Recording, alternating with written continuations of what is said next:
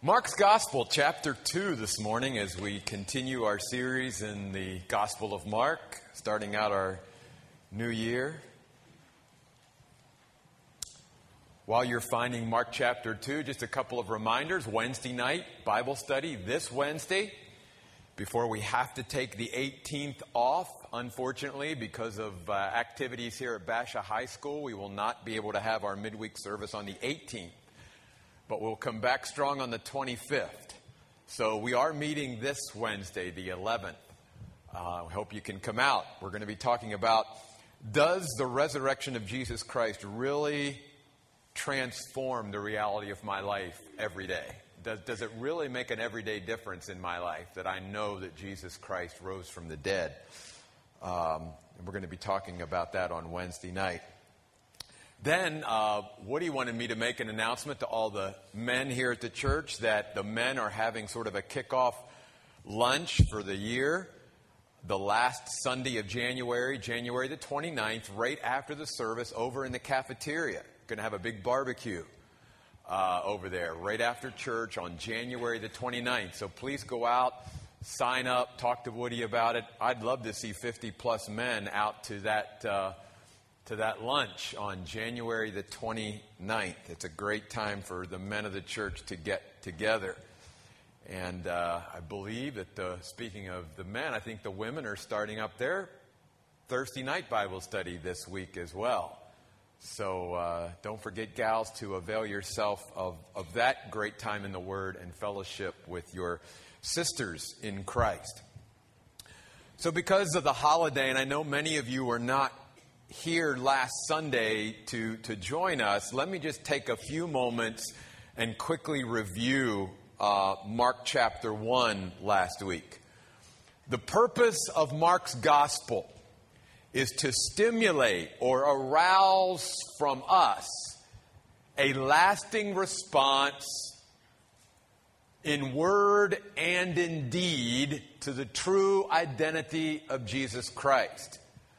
And I especially want to zero in on that last phrase, the true identity of Jesus Christ, because that's what today's message is going to be about. You see, in Mark chapter 1, Jesus called people to follow him. Not just to believe in him, but to follow him. So we talked last week about the fact am I following Jesus? Am I really letting Him lead the way of my life? Am I walking in the footsteps as He lays them down for me? It's a question every one of us must ask ourselves. It's one thing to say, I believe in Jesus. As we saw last week, the demons believe and know who Jesus is, but they're not willing to ever follow him. You see. Jesus is calling us not just to believe, but to follow. And then the question from chapter 1 was why am I following Jesus? Am I, like many people that we saw in chapter 1 of Mark, following him simply for what he can do for me? Or am I following him simply because of who he is? Nothing more, nothing less. Because we saw that if I follow Jesus for what he can do for me, then there's going to come a point where I will quit following Jesus. Because he won't always do what I think he should be doing. He, he won't always work in the way that I think he should. We see that with John the Baptist. If John the Baptist would have been following Jesus for what he could do for him and not simply because of who he was, the Son of God, then John would have not been faithful to Jesus up until the time he got his head lopped off and died as a martyr. And Jesus is calling us to follow him. To follow him. Now, when we come to Mark chapter 2, Mark chapter 2 reveals to us that Jesus says and does such audacious things that those around him are questioning who does this guy think he is? And Jesus in Mark chapter 2 is going to reveal to us who he is. The question is will we embrace the true identity of Jesus Christ. We will learn in Mark chapter 2 this morning that Jesus Christ is the Son of Man, that He is the healer, that He is the bridegroom, and that He is the Lord of the Sabbath. And we're going to see how each of these identities, if you will, or revelations into who Jesus is, how this applies to our own life. So let's begin in Mark chapter 2 and verse 1. After some days, when Jesus returned to Capernaum, the news spread that he was at home. So many gathered there that was no longer any room, even, not even by the door, and he preached the word to them. Sometimes we don't re- realize or remember that Jesus was a preacher. He, everywhere he went, he preached the word of God. In fact, last week in chapter 1, verse 38, Jesus replied, Let's go elsewhere into the surrounding villages so that I can preach there too, for that is what I came here to do. Jesus, yes, he healed. Yes, he did miracles. But Jesus also preached the Word of God because it is through the Word of God that faith is birthed into a human life and that faith grows. Paul says this in Romans. Faith comes by hearing, hearing the word of God. Romans 10 17. So everywhere that Jesus went, he preached the word. Now, verse 3 some people came bringing to him a paralytic, carried by four of them. And when they were not able to bring him in because of the crowd, they removed the roof above Jesus. Then, after tearing it out, they lowered the stretcher the paralytic was lying on. And notice verse 5 when Jesus saw their faith, that's an interesting phrase, isn't it? Jesus could see their faith. Why? Because faith is not something that is simply internal. Faith is something that is expressed outwardly, it is active. It's possible for us to see people's faith. It's possible for God to see our faith. And so the question is Does God see my faith? Is God seeing my confidence and trust in Him displayed every day? How about others? Do other people not only hear that I am a person of faith, because I can claim to be a person of faith, yes, I believe, but do they see my faith? You see. And the Bible says when Jesus saw their faith, he said to the paralytic, Son, your sins are forgiven. There could be no sweeter words for any human being to hear than that. Your sins are forgiven. Let me ask you this morning have you ever heard Jesus say that to you? Has there ever been a time in your life where you knew God said to you because of the trust and faith and confidence and belief that you placed in Jesus Christ and who He was and His true identity and the sacrifice that He made for you, that you know that God has said to you, Your sins are forgiven? I hope so. It's the most important thing any human being could ever hear and have nailed down in their life. And even though this man came for physical healing, he got something more important. His soul was healed that day as well. And when the Bible says Jesus saw their faith, the friends of this man, it, it was because the faith that they were expressing by going through all that they went through to bring this person to Jesus was they truly believed, and this is where their faith was demonstrated, that if we could just get him to Jesus, Jesus was the answer. Jesus would help. Jesus had the answer. Jesus was the answer. If I can just get my friend to Jesus, that's all I need. That we would have that same not only relationship with people around us, but that same zeal to bring people to Jesus, to make sure that they somehow, some way, either hear about Jesus or come in contact with Jesus, like the friends of this paralytic. Now, something else you'll notice in Mark chapter 2 is that we're introduced to the sort of the leadership of Israel. And you will notice that the leadership of Israel have a growing antagonism towards Jesus that begins here in this chapter. Whether we're referring to, as we do in verse 6, the experts in the law or the Pharisees or later on the Herodians, who were Jewish leaders that were, that were loyal to Herod and to the Herodian dynasty.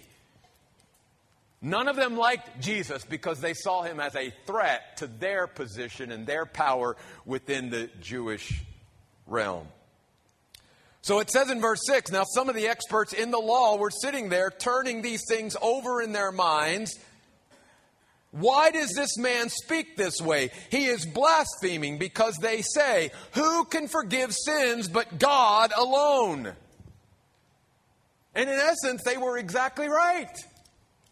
The problem was not with, in a sense, their theology that, wait a minute, only God has the authority and power to forgive sins.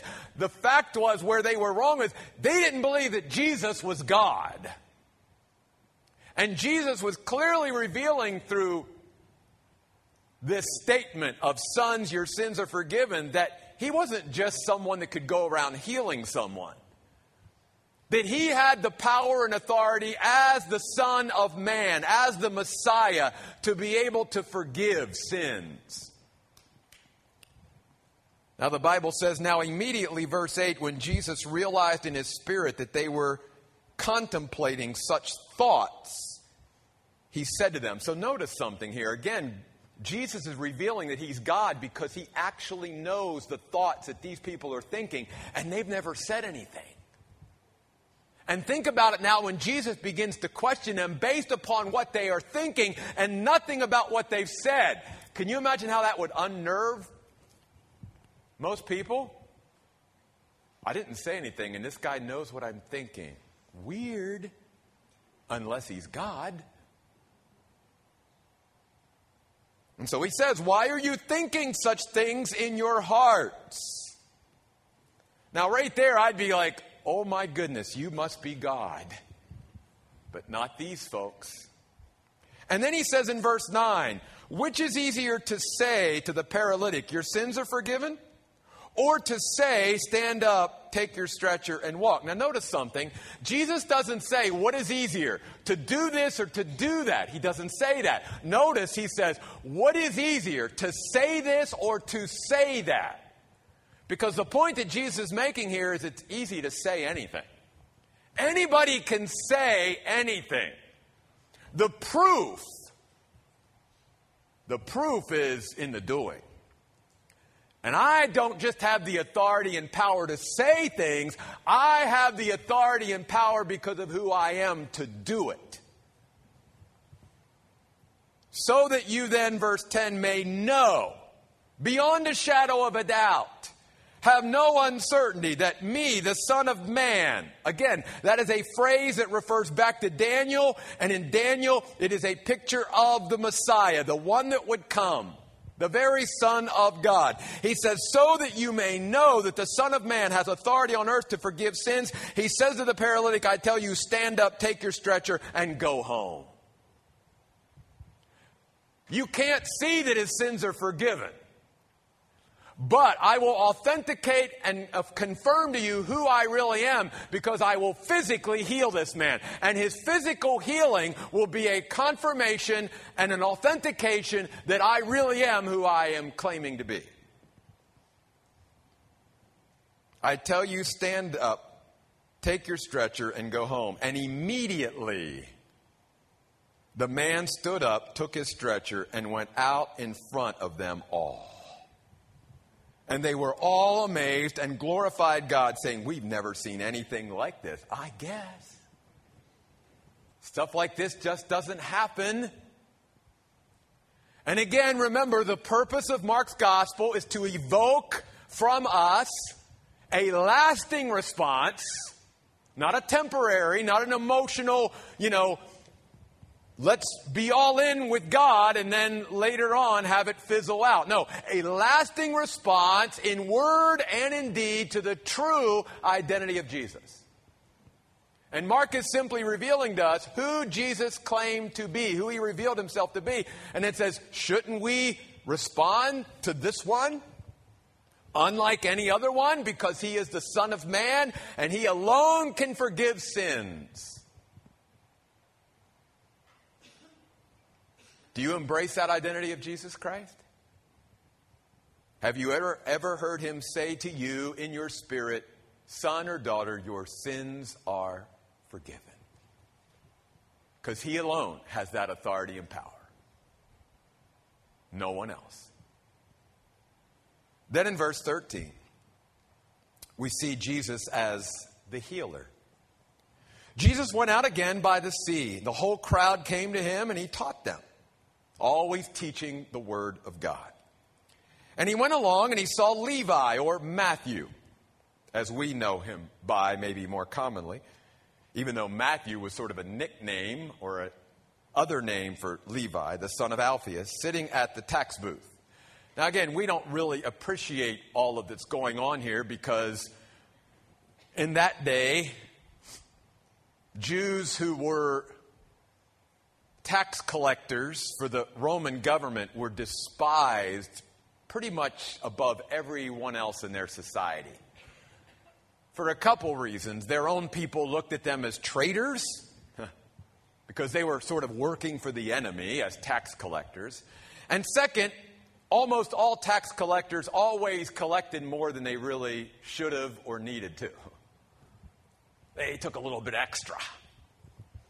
So they were just, it was like yuck, you know. Ooh, tax collectors. And yet, notice when Jesus comes by to Levi, this tax collector, once again, Jesus says in verse 14, Follow me.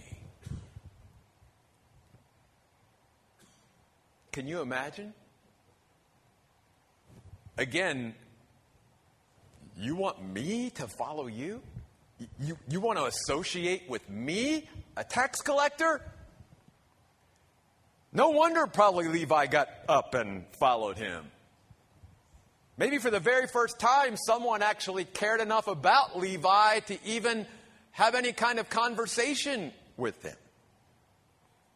And to look deeper than his occupation and all of that, like Jesus can and Jesus did. And as Jesus was having a meal in Levi's home, oh, that even takes it so much deeper because, again, in Jesus' day and in Jewish culture, to have a meal was more than just to sit down and physically consume food. It was an act of, of fellowship. It was koinonia. It was, it was connecting. It was binding people together. So the Jews looked at it more than just, hey, they're, they're eating together. And that's why Jesus has this response, again, from these leaders.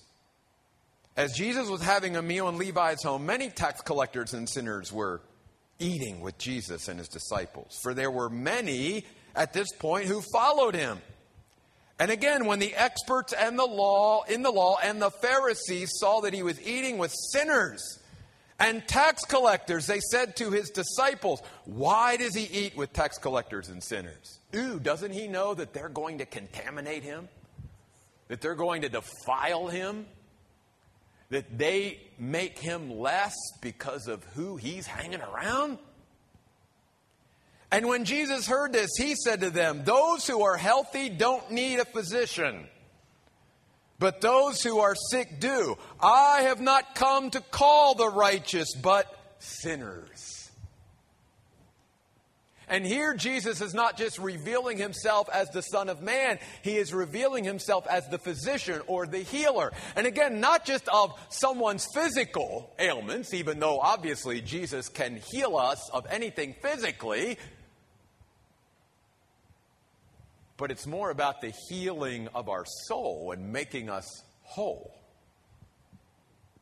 And you will notice here in the words of Jesus, especially in verse 17, that those who have no need or who will not acknowledge a need in their life literally erect a barrier between themselves and Jesus.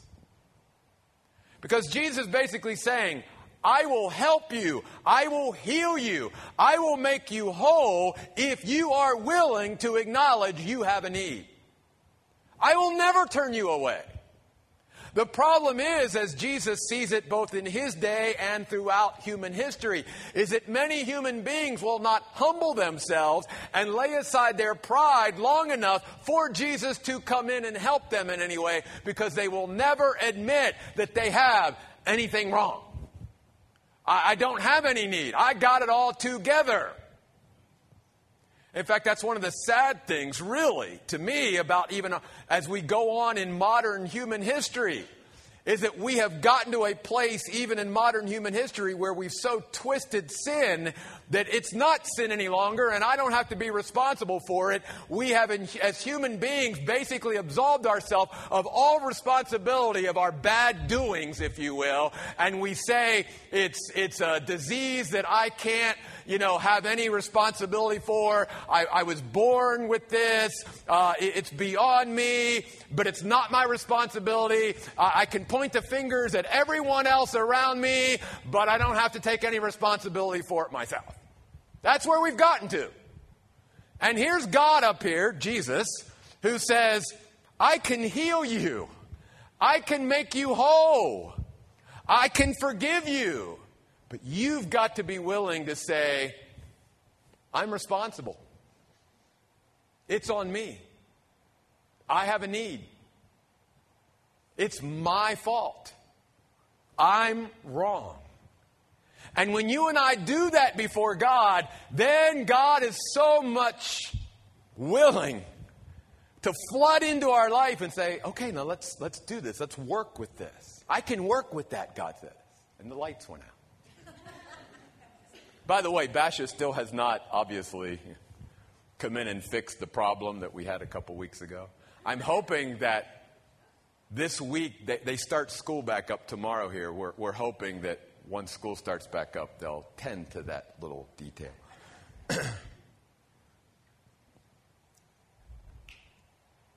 Jesus here in verse 17 of Mark chapter 2 is presenting himself as the healer. And that concept goes all the way back to the Old Testament. I want to read you a verse way back in the book of Exodus where God says, If you will diligently obey the Lord your God and do what is right in his sight and pay attention to his commandments and keep all his statutes, then all the diseases that I brought on the Egyptians, I will not bring on you, for I, the Lord, am your healer. Exodus 15 26. God even said, Look, much of the disease and illness and stuff that the Egyptians are suffering from is because they will not obey me. They will not listen to me. It's because of their sin and disobedience. Now, again, we don't buy that for the most part in our modern society. But that's what God's word says. And God said, if you will listen to me, if you will obey me, if you will follow me, then all those diseases that you see the Egyptians suffering from, I won't bring those on you because I will be your healer. It's exactly what Jesus is saying here in Mark chapter 2, verse 17. Those who are healthy don't need a physician, but those who are sick do. I have not come to call the righteous, but sinners. Are we willing to acknowledge our need before Jesus and let Him heal us and bring wholeness to our life? Whether that is physical, emotional, or most importantly, spiritual. Because sometimes, if not most of the time, the greatest need in our lives as human beings is below the surface. It's what others cannot see where our greatest need is. And God knows that. And that's why God wants to deal with our soul more than anything else. Then look at verse 18. We see Jesus as the bridegroom. John's disciples and the Pharisees were fasting and fasting was more associated with mourning and, and grieving than it was just an exercise of spiritual discipline like many Christians do today. So it, it was sort of not something that was ever associated with something good, it was more associated with something bad or going through some kind of pain or suffering in our lives.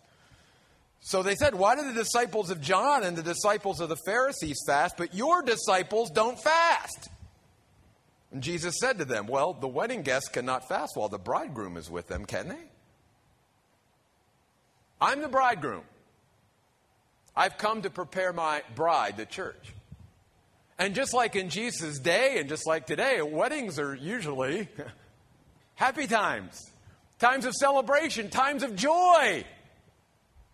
And so he's saying if the bridegroom is with us, then it's not a time for fasting and to be discouraged and down. It's a, it's a time of joy and celebration.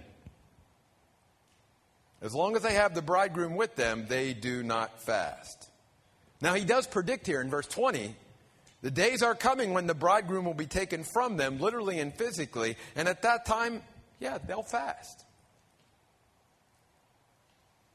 But Jesus presents himself as the bridegroom. Why? Why is Jesus looked at as the bridegroom and revealed as the bridegroom throughout the New Testament as his church is the bride and he's the bridegroom? Well, one reason is because different than today, in Jesus' day and in Jesus' culture, instead of the bride being sort of the center and focus of attention in, at the wedding, the bridegroom was.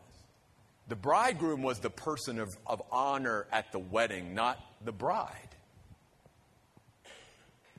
And the bridegroom bride symbolism here is to teach God's people that Jesus, as our bridegroom, wants to come into our lives and be as close to us as a bride and bridegroom are a husband and wife. That, that he wants to have that kind of intimate, close connection with us. And that as he does this, just like a bridegroom did in Jesus' day to his bride, he would also bring provision and protection and security and stability and joy. And it was something to celebrate. Is Jesus your bridegroom today? And then because wine, I think, is so much associated, even in the New Testament, with weddings and celebrations and whatnot, Jesus picks up on this and then begins to teach in verse 21 this No one sews a patch of unshrunk cloth on an old garment, otherwise, the patch pulls away from it, the new from the old, and the tear becomes worse. And by the way, the word for garment there was a word that was used throughout the Old Testament, speaking of a covering of sin which I think is significant in this context as well. And then he says, And no one pours new wine into old wineskins, otherwise the wine will burst the skins. Both the wine and the skins will be destroyed. Instead, new wine is poured into new wineskins. And Jesus is simply saying, I didn't come here to put a band aid on the problem. I came to really fix the problem and get to the root of the problem. I didn't come here to try to patch up Judaism. I came to bring something superior and something new and something unprecedented. I came to bring new wine into your life. A wine again that will bring joy and provision and protection and security and stability, for I am your bridegroom. Do you embrace my true identity? I am the Son of Man who alone has the authority on earth to forgive sins. I am the healer. The one that all you have to do, all I have to do, is acknowledge my need, and He will heal and bring wholeness to my life. And I am the bridegroom. I'm one who doesn't want to come into your life and have this distant relationship. I want to come into your life and be as close and intimate to you as possible. I want you to know that you have a companion that will walk with you every step of your life and will be as close as we can possibly be. In fact, that's why Jesus sent His Holy Spirit to live within us. It's not just a matter of being with us, it's a matter of God being in us. That's how close God wants to be. And it is out of that closeness and that fellowship that we can have with our bridegroom every day that we can ha- experience his joy and His provision and His protection and His security and His stability so that we don't have to go through life filled with anxiety and angst and being troubled. And then finally, Jesus teaches them that he is Lord of the Sabbath.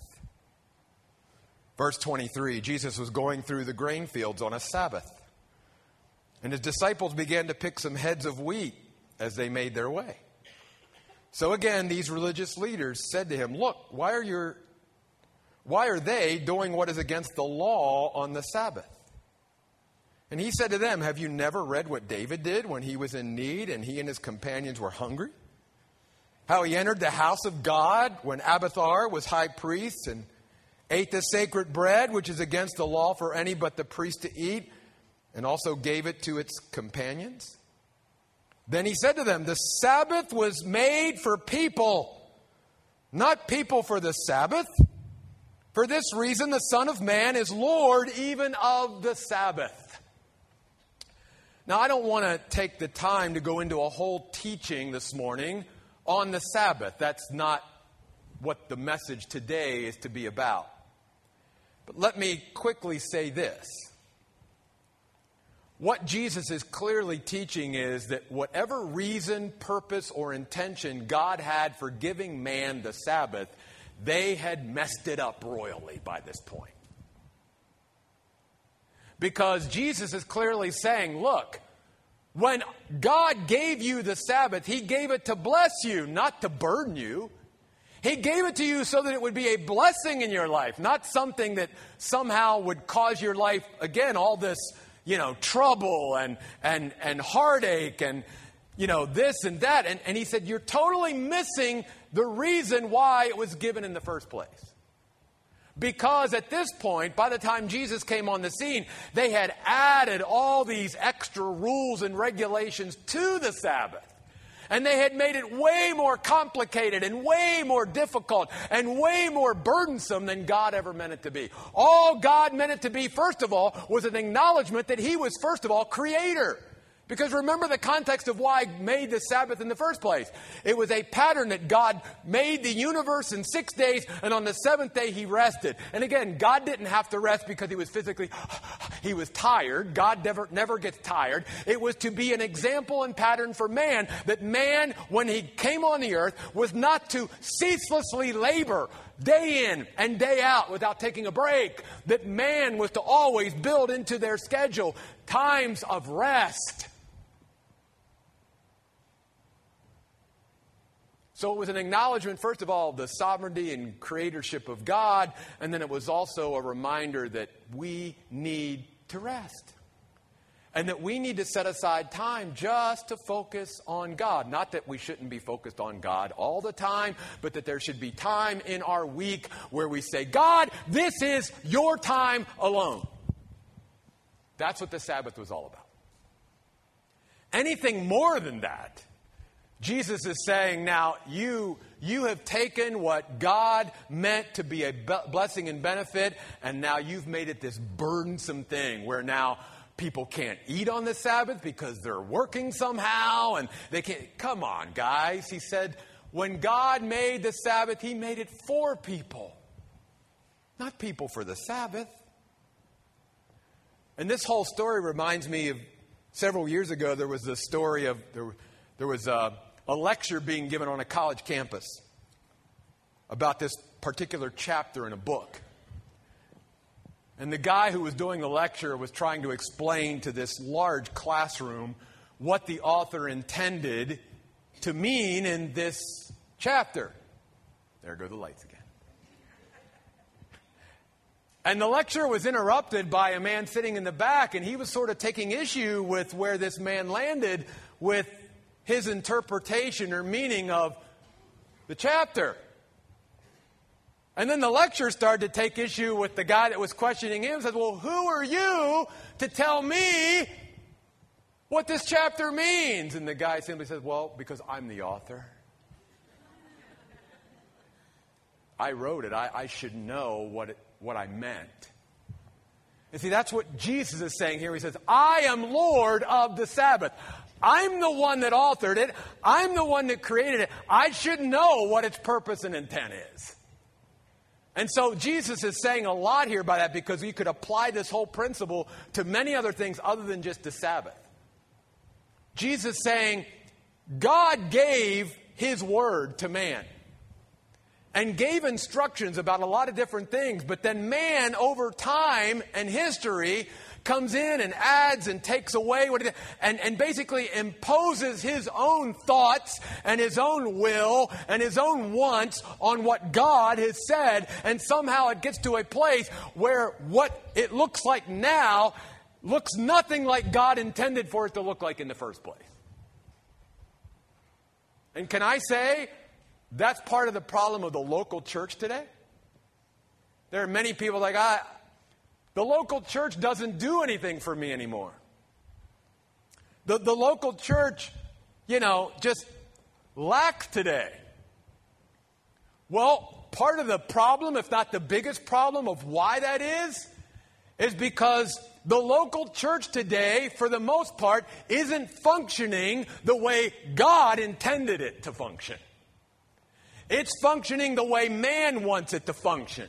Man has come in, and just like they did with the Sabbath, they have imposed their own rules and regulations and their own wants and their own will into how the church should operate, and it looks very little like God intended for it to all along. And just like Jesus is the Lord of the Sabbath, He's also Lord of the church. In fact, He is Lord of everything. Do we embrace that identity of Jesus Christ? Do we let Him define things the way He wants to define them and the way they really are? Or do we come in and basically make things, even that God has talked about, the way we want them to be?